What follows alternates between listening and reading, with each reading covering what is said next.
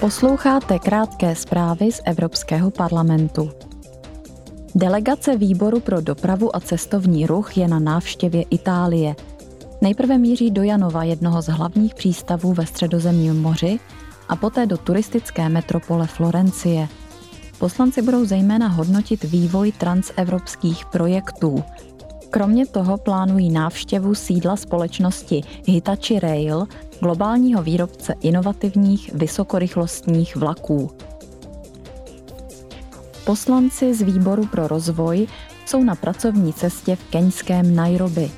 V rámci regionu navštíví několik projektů, které obdržely finanční podporu EU. U nich budou posuzovat, jak tato podpora pomáhá Keni plnit její rozvojové cíle.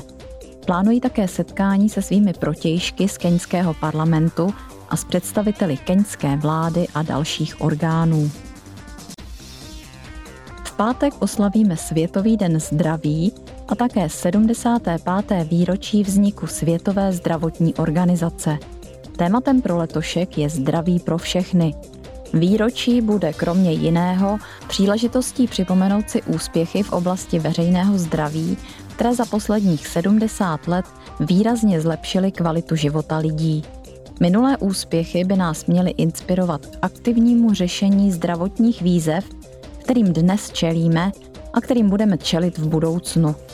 Evropská unie usiluje v oblasti veřejného zdraví o ochranu a zlepšení zdraví občanů, podporuje modernizaci zdravotnické infrastruktury a zlepšuje efektivitu evropských systémů zdravotní péče.